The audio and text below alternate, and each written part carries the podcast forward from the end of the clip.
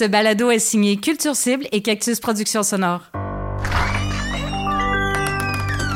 Pour profiter pleinement de votre expérience, l'utilisation d'écouteurs est recommandée. Un des grands plaisirs que j'ai à faire un balado comme Big Shiny Toon, c'est oui de replonger dans ma nostalgie des années 90, mais c'est aussi de, de, de, de, transmettre de la passion pour la musique, de la partager et de la transmettre. Ça a été un grand plaisir, notamment lors du premier épisode, d'écouter euh, Mezzanine de Massive Attack avec Nadine Mathurin, ma bonne amie. Mais on connaissait les deux l'album de fond en comble. Et là, je me suis dit, pour le dixième Big Shiny Toon, je pourrais me retourner vers celui qui écoute tous nos propos depuis le début attentivement et qui euh, a découvert beaucoup de musique à travers son travail avec moi sur cette série-là. C'est moi. Jean-François Roy, monteur-réalisateur, Cactus Productions Sonore. Et euh, écoute, j'ai réussi à te faire dépenser de l'argent avec cette série-là à date. Tu as acheté le vinyle de Massive Attack Mezzanine. Ouais. Je t'ai fait acheter trois, albums de Primus. Trois albums de Primus. Je suis désolé. As-tu acheté du Mr. Bungle aussi? Euh, c'est le prochain. C'est le prochain. Mr. Bungle va venir aussi. Puis là, c'est ça. Tu as particulièrement trippé sur le premier qui était Massive Attack. Ouais. Et tu nous as entendu parler, moi, Pinadine, puis je t'en ai parlé aussi beaucoup. Pour moi, Massive Attack, ça s'inscrit dans la bulle, une bulle de musique alternative des années 90 qui s'appelle le trip-hop. Ouais. Et ça n'a pas duré très longtemps. Il y a eu une vague de trip-hop de peut-être 4 ou 5 ans.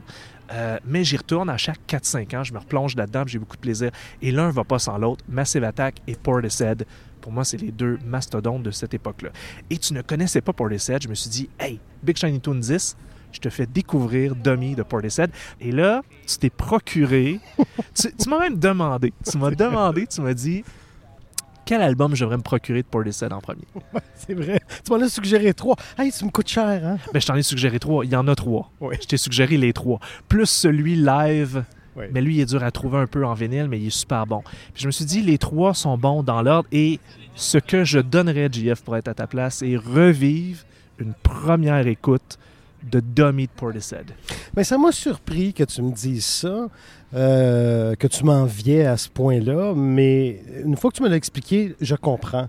Euh, c'est que, comme tu l'as dit au, début, tu aimes faire connaître, faire découvrir de la musique. Alors de voir quelqu'un qui s'émerveille autant sur quelqu'un, sur un groupe, euh, ou un artiste que toi-même t'aimes puis t'as connu, tu, tu, vis ça un peu par procuration passée.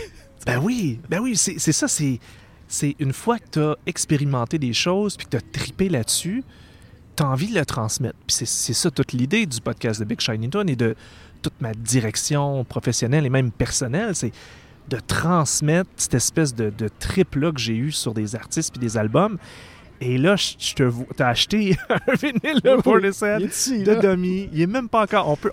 Fais-nous écouter le plastique il est même pas déballé. Il y a encore le prix, dessus. c'est ça. Tu, te l'es fait livrer du 33 tours. Ouais, Puis là, tu vas taper ça au cours des prochains jours. Ouais. Et on va s'en reparler pour que j'ai tes premières impressions. Puis en même temps, je vais pouvoir te parler de mon rapport aussi à Portishead donc, tu n'as jamais écouté du tout aucune chanson? Est-ce que tu es allé voir sur YouTube? Euh, euh, quand on a parlé, alors qu'on faisait l'épisode sur Massive Attack, vous faisiez référence à ça. Mm-hmm. Puis, à différents moments, tu as soulevé, tu as évoqué le nom de Portishead. Euh, j'ai eu la curiosité d'aller voir. Sur Spotify, j'ai fait des écoutes en survol quelques séquences pour avoir le ton, tout ça. Et je retrouve clairement quelque chose de Massive Attack dans Portishead, mais je ne suis pas allé plus loin. Je t'avoue que je suis très excité à l'idée de m'installer devant mes haut-parleurs et écouter cet album-là du début à la fin. Puis ce qui est le fun, c'est comme je te le fais découvrir du début, je peux tout de suite te donner des bonnes indications parce qu'une personne sur deux à qui tu vas parler de Portishead va le prononcer Portishead et ça me rend violent. Et là, j'ai pu te le dire dès le départ, c'est Portishead. Je l'ai fait une fois, l'erreur, tu me l'as dit, j'ai appris. eh bien, ça, c'est vraiment cool. Écoute, bonne écoute, je t'envie. J'ai hâte que tu le déballes, que tu l'écoutes sur ta table tournante. Ouais. Puis on en rejase. Ouais, j'ai vraiment hâte. Ouais. Je pense qu'on va s'amuser.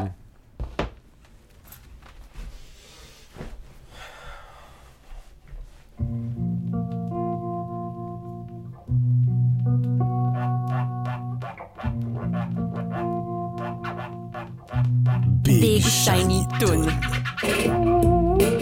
La musique alternative des années 90 telle que vue par Marc-André Mongrain. Aujourd'hui, je trip up autour de l'album Dummy de Portishead.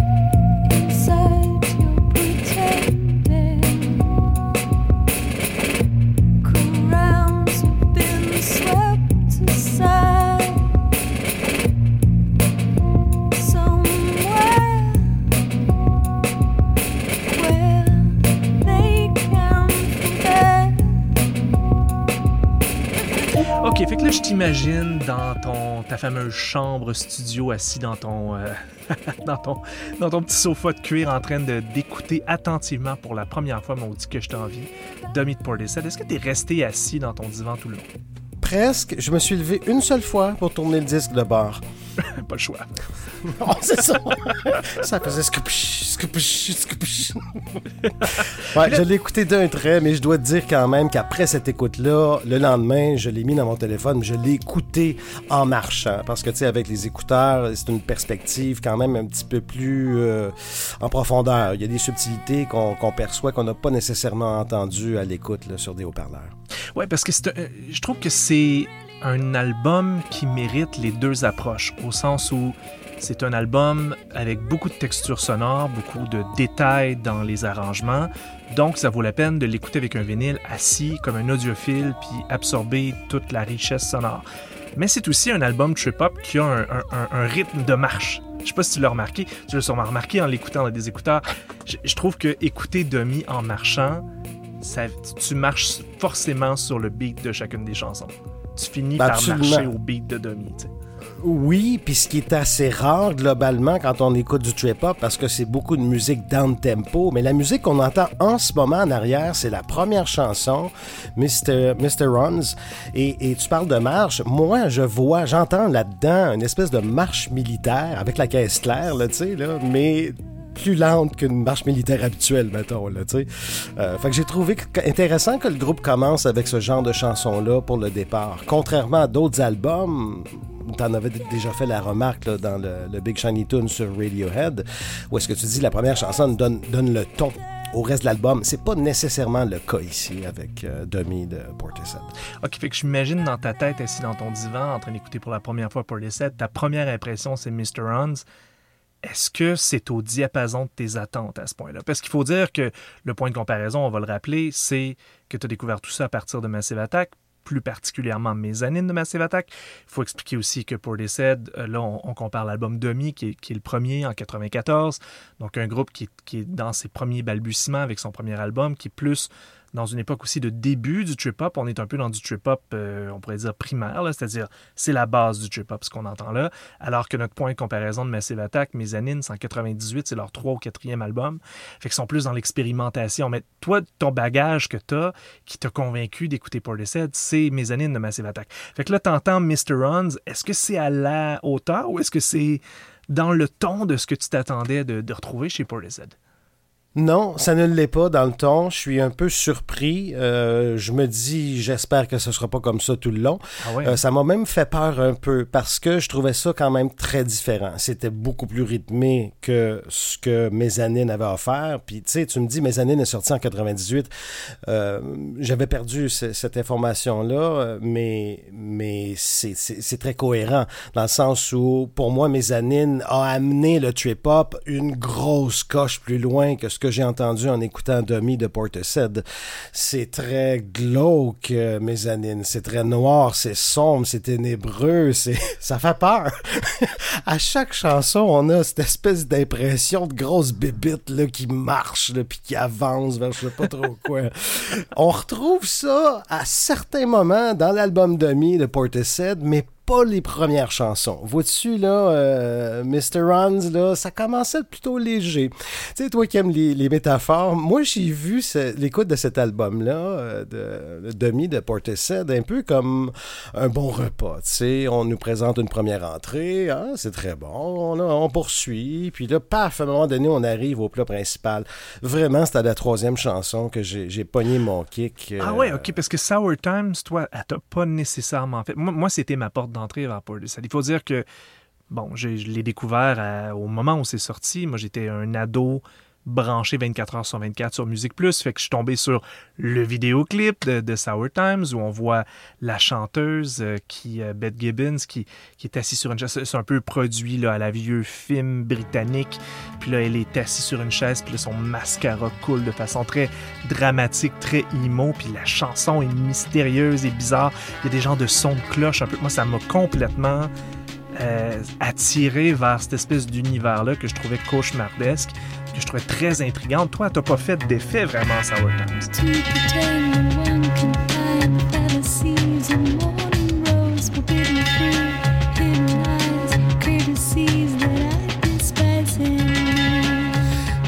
Autant que ce que tu me décris là, encore une fois, parce que ma référence, d'abord, j'avais jamais vu le clip, j'ai pas écouté ça à ce moment-là.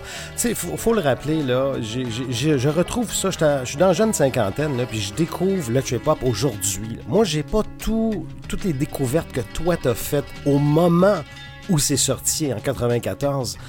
Je le découvre aujourd'hui, là, en 2020, euh, et la seule référence trip-hop que j'ai, c'est l'album Mezzanine. Alors, c'est certain que je m'attends un peu à aller vers ça, me rappelant pas trop que Mezzanine est sorti quatre ans après l'album euh, Dummy de, de Portishead. Alors, c'est certain que la, la deuxième chanson, je la voyais comme une progression. Je sentais qu'il y avait un mouvement, on se dirigeait vers quelque chose, mais on n'y était pas encore. Cela dit, je dois te dire que j'ai remarqué des sonorités, des guitares à la B-52 là-dedans, la bass aussi. Ça m'a plu, là. Je parle de Sour Times. Euh, des rythmes quand même assez rapides si on compare avec le down-tempo euh, classique là, euh, du, du trip-hop. Euh, puis, puis, je sais pas, il y a une espèce de guitare asiatique métallique là-dedans qui m'a plu aussi. Euh, Il y avait, avait, j'ai noté des, des choses intéressantes dans la chanson, mais, mais j'ai pas pogné ma troisième vitesse. C'est vraiment quand j'ai écouté Strangers.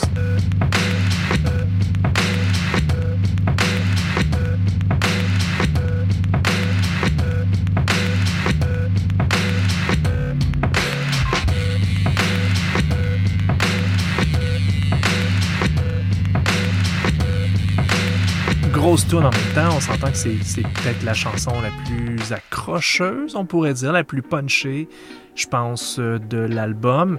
Euh, écoute, moi, à l'époque, quand, quand je tripais sur, sur Domi puis sur Portishead en général, j'ai fréquenté dans ces années-là une, fille qui étudiait en design de mode.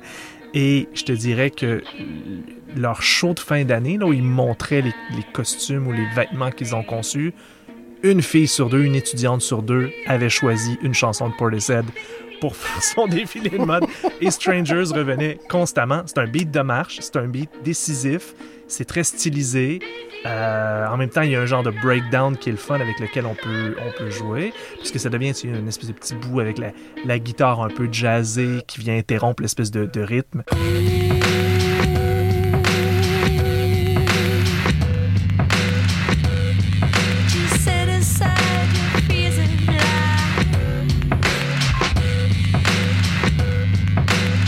Je sais que t'aimes ça, là, t'aimes ça, les, ruptures de ton. Là, t'es servi dans Strangers. Ah, j'adore ça. Strangers, pour moi, c'est très riche comme chanson. Comme tu dis, les ruptures de ton, moi, j'adore ça. Euh, tu sais, je suis producteur publicitaire. euh, si tu veux accrocher au beau milieu d'une pub de 30 secondes, arrête tout pour une seconde, mets un beau blanc, là, puis repars. ça, tu vas avoir l'attention de tout le monde. C'est un peu ça que je retrouve dans cette chanson-là.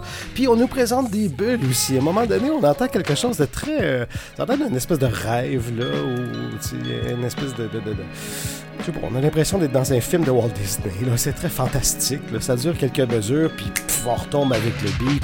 Ces espèces de brassages-là qui nous présentent, ça, je trouve ça riche. Ça me parle, ça m'interpelle, puis j'aime ça. Euh, la voix de la chanteuse aussi, avec une espèce de vieux micro des années 40, là. Euh, un son très, très mono, très sale. Et, puis là, on retombe en plein son avec le gros beat derrière. Euh, ça m'excite beaucoup.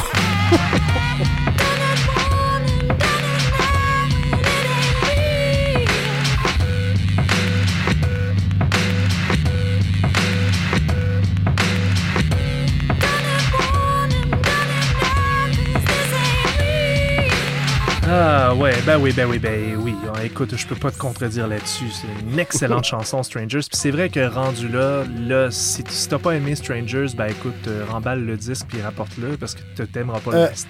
T'aimeras ouais, pas le ben reste. oui, là, là, t'es vraiment dedans, là. T'es vraiment dans, dans le bain, là, rendu là. Oui, ça c'est vrai, mais je dois te dire, euh, je veux nuancer là, mon excitation sur cette chanson-là. J'ai détesté la fin.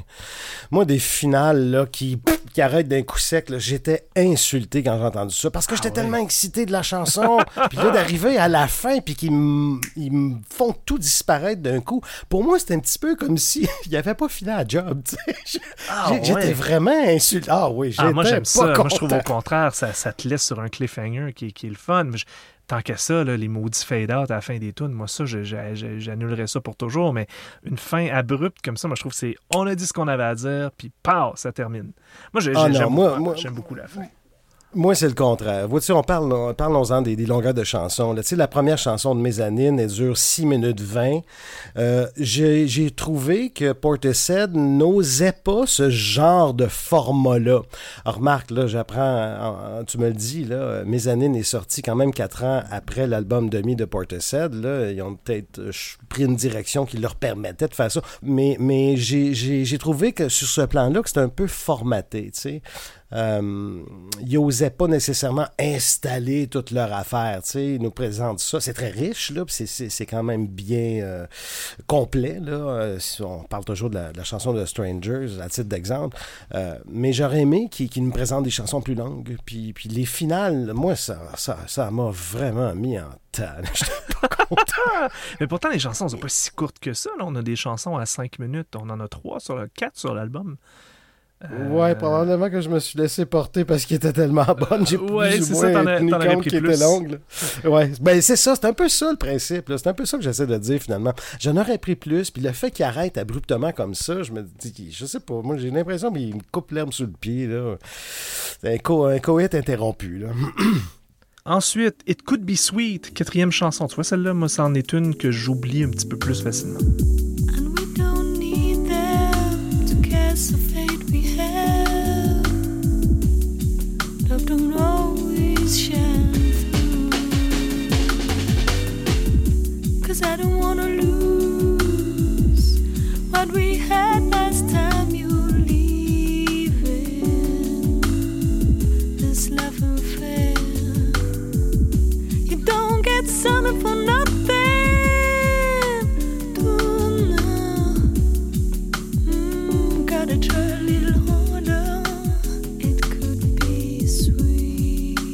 Ah ben vois-tu, moi elle m'a plu. D'abord, je l'ai trouvé très loungy.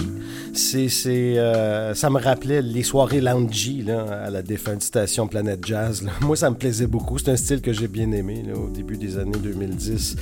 Euh, je sais pas, il y a, y a- y a- y a quelque chose qui... Je trouve ça très lascif, c'est très langoureux. euh, euh, ça m'a plu. Puis une chose que je dois te dire sur cette chanson-là, la voix de la chanteuse. D'abord, euh, j'adore cette voix-là. euh, Beth Gibbons. euh, elle a une voix très polyvalente. euh, par moments, euh, ben, on sait qu'elle a des influences de, de Nina Simone, là, puis il s'amuse beaucoup avec le son des années 40-50. là, tu sais, euh, et elle joue avec ça. Puis elle a même un ton un peu coquin par moment. Là, tu sais, on sent le côté gamin là, qui, qui vraiment qui s'éclate en chanson. Là, sur sur d'autres chansons, on va en parler plus tard. Mais dans celle-ci, ce que j'ai remarqué, c'est qu'à un moment donné, sa voix, elle creuse un peu dans des notes plus basses.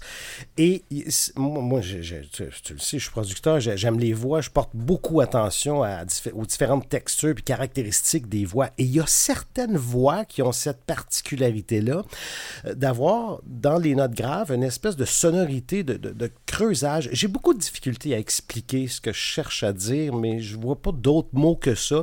Je peux par contre te dire que Madonna a ça à l'occasion quand elle va dans les notes graves. Euh, Virginie Cummins, la choriste de, de l'émission En direct de l'univers, elle a ça aussi. J'allais te demander, mais qui est Virginie Cummings? Ben, c'est pour ça que je te le dis. Je te donne des références pour t'amener à comprendre ce que j'essaie de dire. Isabelle Lacasse, chroniqueuse en radio, animatrice, elle a aussi ça. Elle, elle l'a beaucoup quand elle parle en général. Mais j'essaie de te donner des repères pour t'amener à saisir ce que je tente de dire. là. Ouais, ouais, ouais, je je sais pas si tu comprends. Chaque fleur, chaque arbre que l'on tue. Ça devient un défi, par exemple, mais on finit toujours par trouver des sujets. It could be sweet. Il y a une sonorité particulière qui, moi, me plaît beaucoup. Fait que vraiment, là, euh, cette chanson-là évoque beaucoup cet aspect-là. Puis euh, parlons de la voix de la chanteuse. Moi, moi je l'ai beaucoup aimée. Ah, c'est sûr. Puis, tu vois, moi, je trouve une, une de mes chansons préférées, la suivante, Wandering Star. Euh, euh, riff de basse très, très, euh, très, très régulier. Rien de très, très compliqué. Rythme très, très régulier aussi. Je trouve que là, c'est vraiment la voix plaintive de la chanteuse qui vient, qui vient rajouter un petit quelque chose sur cette chanson-là. Je sais pas si elle t'a plu. Moi, c'est une chanson que je trouve très, euh, très envoûtante parce qu'elle est très régulière aussi.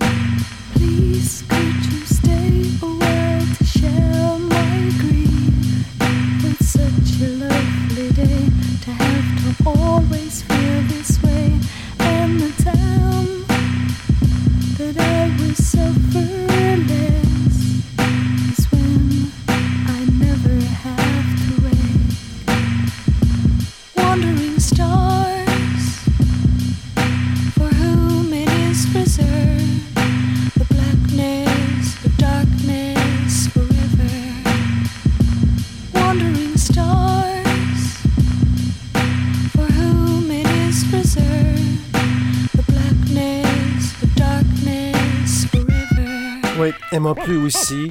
Euh, comme tu dis, le, gros beat, la base, le grondement. J'appelle ça un grondement. Là, il est très clair dès le début. C'est lui qui donne le ton à toute la patente. Tantôt, je te parlais de la grosse bébite qui avance. Là.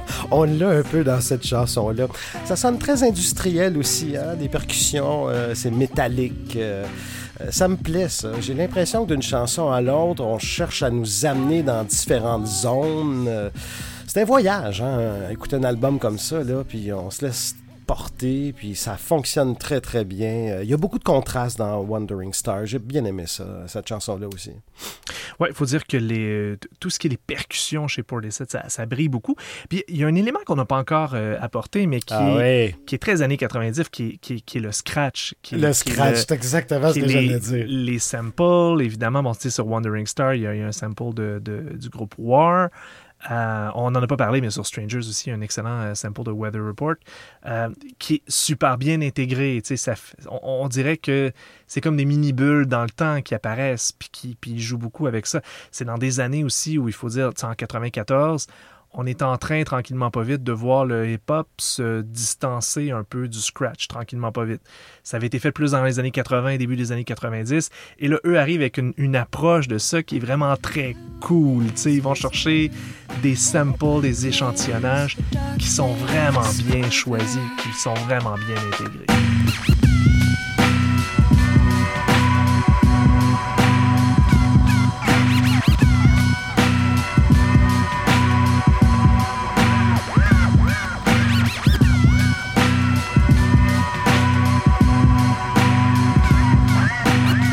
Ouais, ça marche très très bien. Euh, et pour moi, ça donne une couleur plus funky, euh, joyeuse, si on compare toujours à Mezzanine, qui est très grave, Mezzanine. Il y a toujours un suspense dans, dans, dans Mezzanine.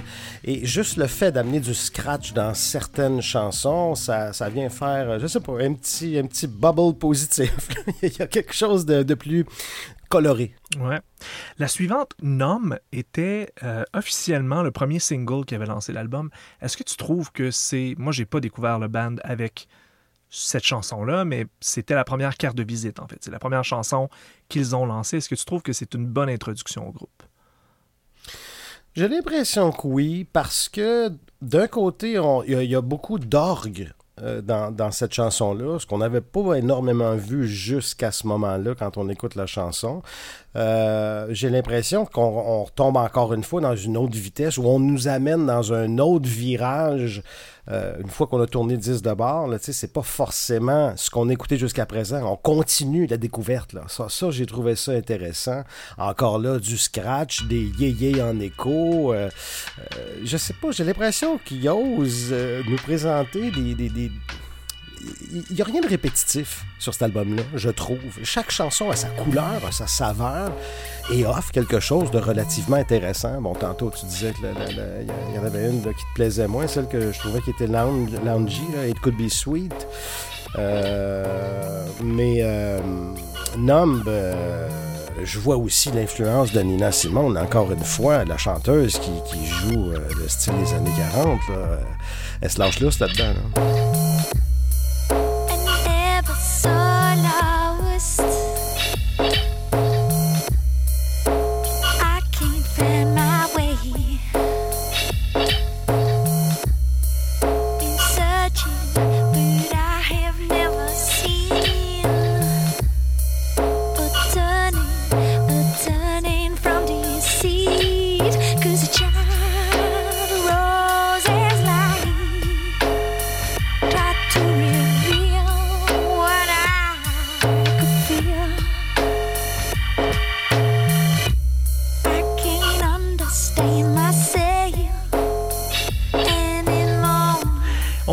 Le, slow de la l'album Roads, euh, où là on est vraiment en mode euh, guitare minimaliste pour laisser la voix plaintive, le côté emo de la chanteuse s'exprimer totalement. Elle est dans une voix de tête, dans une voix qui implore. On a l'impression qu'elle pleure en chantant. C'est une chanson que je trouve, j'ai toujours trouvé très touchante.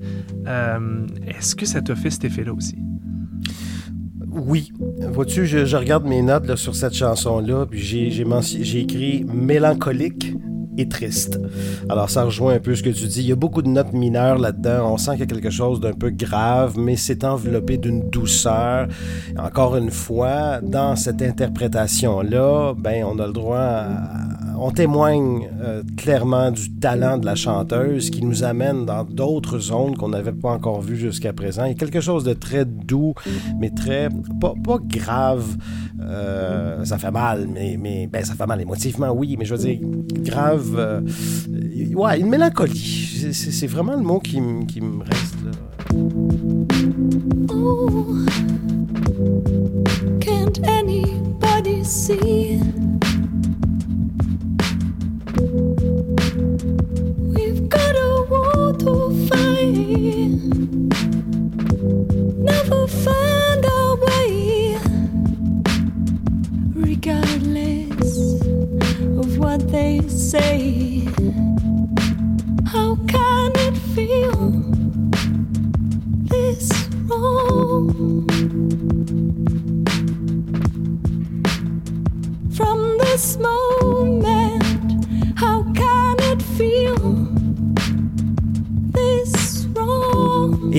écoute, il faut parler des arrangements des cordes là-dessus. Magnifique. Euh, ah, écoute, les violons et tout, ça vient propulser la chanson. D'abord, à peu près au milieu, on nous les présente une première fois, puis on revient à la fin avec une espèce de crescendo. Puis ça, là, je, je- je tiens à le mentionner, je pense pas que tu as approché cet aspect-là dans, dans tous les Big Shiny Tunes précédents, mais je pense qu'on le doit à l'arrangeur, à l'ingénieur du son, qui travaille sur cet album-là. C'est rare qu'on parle de ça, mais moi, je suis convaincu que ce gars-là a une grande part de responsabilité si cet album-là est si génial. là. Ouais, ben il faut dire que les, les trois membres du groupe, euh, Jeff Barrow, autant Jeff Barrow qui, a fait m- moultes autres expérimentations dans sa, dans sa carrière et Adrian Utley, c'est vraiment comme des, des geeks de son, c'est des, c'est des génies de la, production musicale, même de, la production sonique. Ils sont vraiment capables d'aller chercher des sonorités. Puis là, j'ai, on, va, on, va, terminer avec ça tantôt, mais j'ai hâte que tu entendes les autres albums de Portishead parce que l'exploration sonore se poursuit. Et, euh, mais déjà sur cet album-là, on a un jeune groupe, euh, premier album, mais c'est très rare un premier album avec une telle richesse.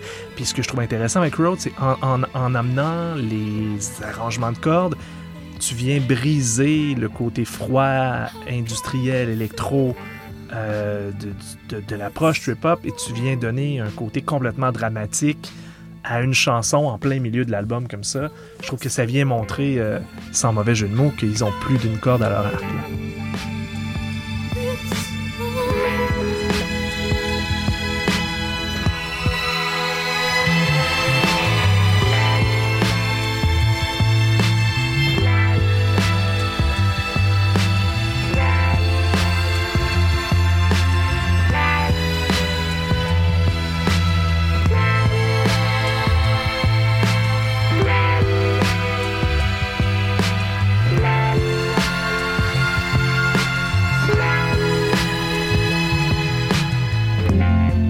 Seul bémol avec cette chanson-là, encore une fois, c'est la fin épouvantable.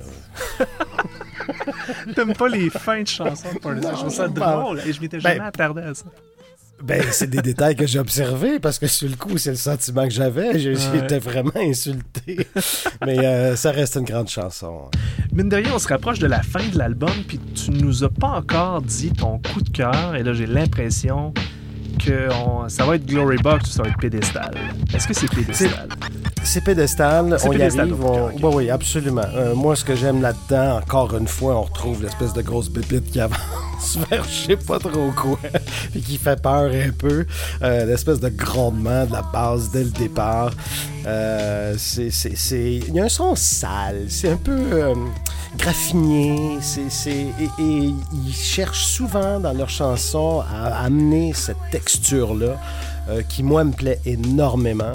Euh, Il n'y a rien de... de, Ça, j'ai aimé ça, cet album-là. Y a- on cherche pas à faire quelque chose de propre. On cherche à faire quelque chose d'authentique, puis de... Ouais, un petit peu sale, tu sais, de, de- de bien senti. Il y a beaucoup de, de textures là-dedans. Encore une fois, des- des ruptures de ton, euh, euh, le son mono, le son, le son vieillot qui est là, puis la trompette en sourdine. J'avais l'impression de me retrouver dans Sylvie Omerta. C'était magnifique. J'ai vraiment, j'ai vraiment adoré ça. Ouais. Très loungy aussi. J'aime bien le style lounge, comme je disais tantôt- tantôt. J'aime l'espèce de contraste. On a la grosse base d'un coup, mais en même temps, on a la cymbale avec une sonorité très, très claire, là, très haute. Là. Euh, Et il y a une belle finale sur cette chanson-là. C'est probablement pourquoi c'est mon coup de cœur.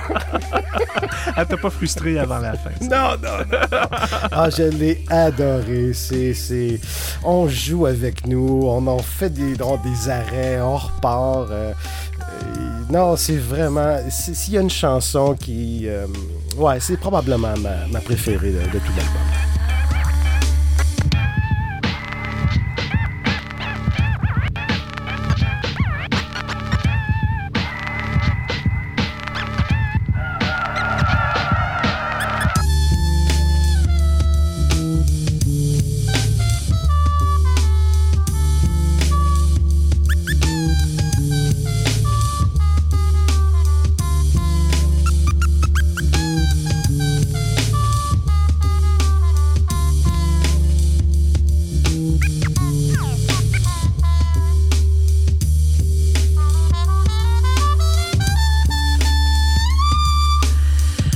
Ben, ça se termine avec une grosse finale. On a Biscuit, puis on a ensuite Glory Box, qui est une chanson, je trouve, marquante euh, du groupe. Moi, ça m'a toujours beaucoup, beaucoup plu. C'est sûr, euh, je pense que c'est le meilleure utilisation, euh, la meilleure utilisation d'un sample sur tout l'album. Une pièce d'Isaac Hayes, cette espèce de, rythme langoureux, un peu presque à la Barry White, et elle qui chante par-dessus, puis qui va un peu crooner, qui joue, qui a une espèce de, de mélodie vocale un peu jazzée. C'est avec un gros, gros refrain. Pour moi, c'est le refrain de l'album.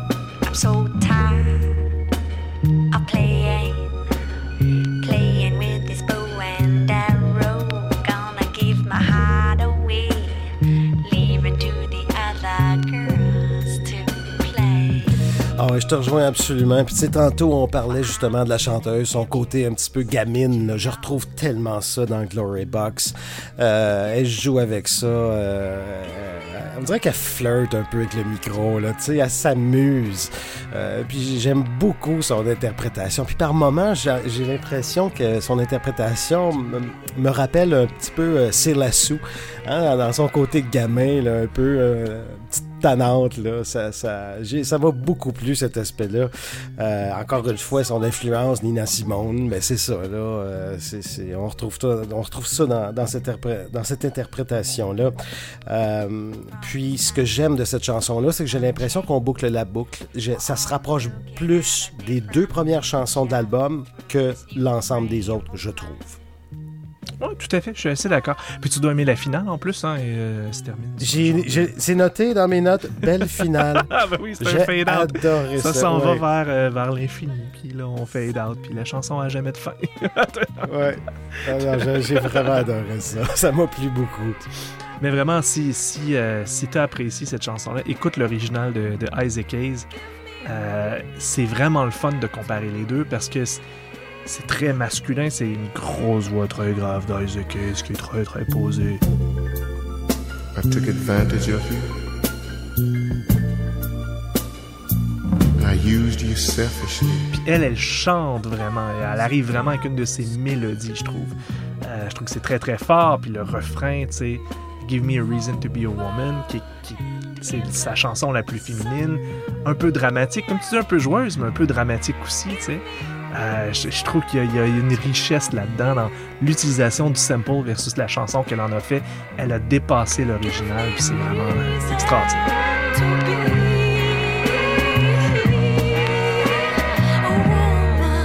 Hey, merci, j'ai aimé ça être ton invité. Fait plaisir, c'est le fun. J'aime, Ouais. l'exercice aussi, tu sais, de, de justement, euh, au lieu d'être juste dans la nostalgie, d'être dans la transmission. Ben ça, je sais que c'est quelque chose de très important pour toi. En faisant un podcast des années 90, je suis content que ce soit pas juste nostalgique. On pourrait juste se rouler puis dire Ah oui, te rappelles-tu quand on était ado on écoutait Moist? Mais on va aussi, tu sais, faire découvrir Portis à quelqu'un. Ça, je trouve ça le fun. Ouais, absolument. C'est comme ça que ça s'est passé dans mon cas. Je me suis ouvert à ça, je l'ai écouté, puis j'ai été, je me suis régalé, vraiment. euh. Puis euh, on n'en a pas parlé, mais il faut dire quelque chose aussi, c'est que cette musique-là, moi, j'hésiterais pas deux secondes à mettre ça comme ambiance musicale pour agrémenter des ébats sexuels. Ben, ça, c'est clair. Puis je l'ai dit sur me- mes anines, hein, c'est comme de l'excellent baby making music. Tout le Oui. trip-hop, à mon avis, c'est- c'est-. Écoute, c'est là pour ça, hein, la musique adoucit les mœurs, ce qu'ils disent.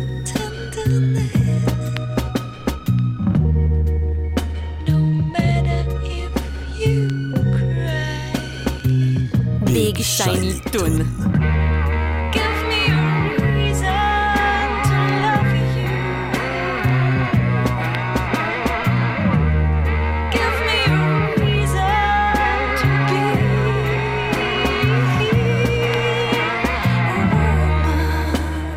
Big Shiny Toon est un concept original de Marc-André Mongrain.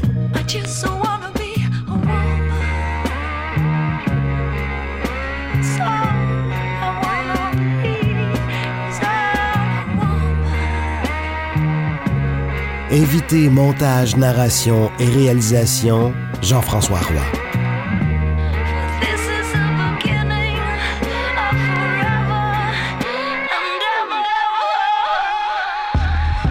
Ce balado est produit par Culture Cible et Cactus Productions Sonores. Pour écouter tous les balados de la série Big Shiny Toon, recherchez sortu.ca sur iTunes et SoundCloud.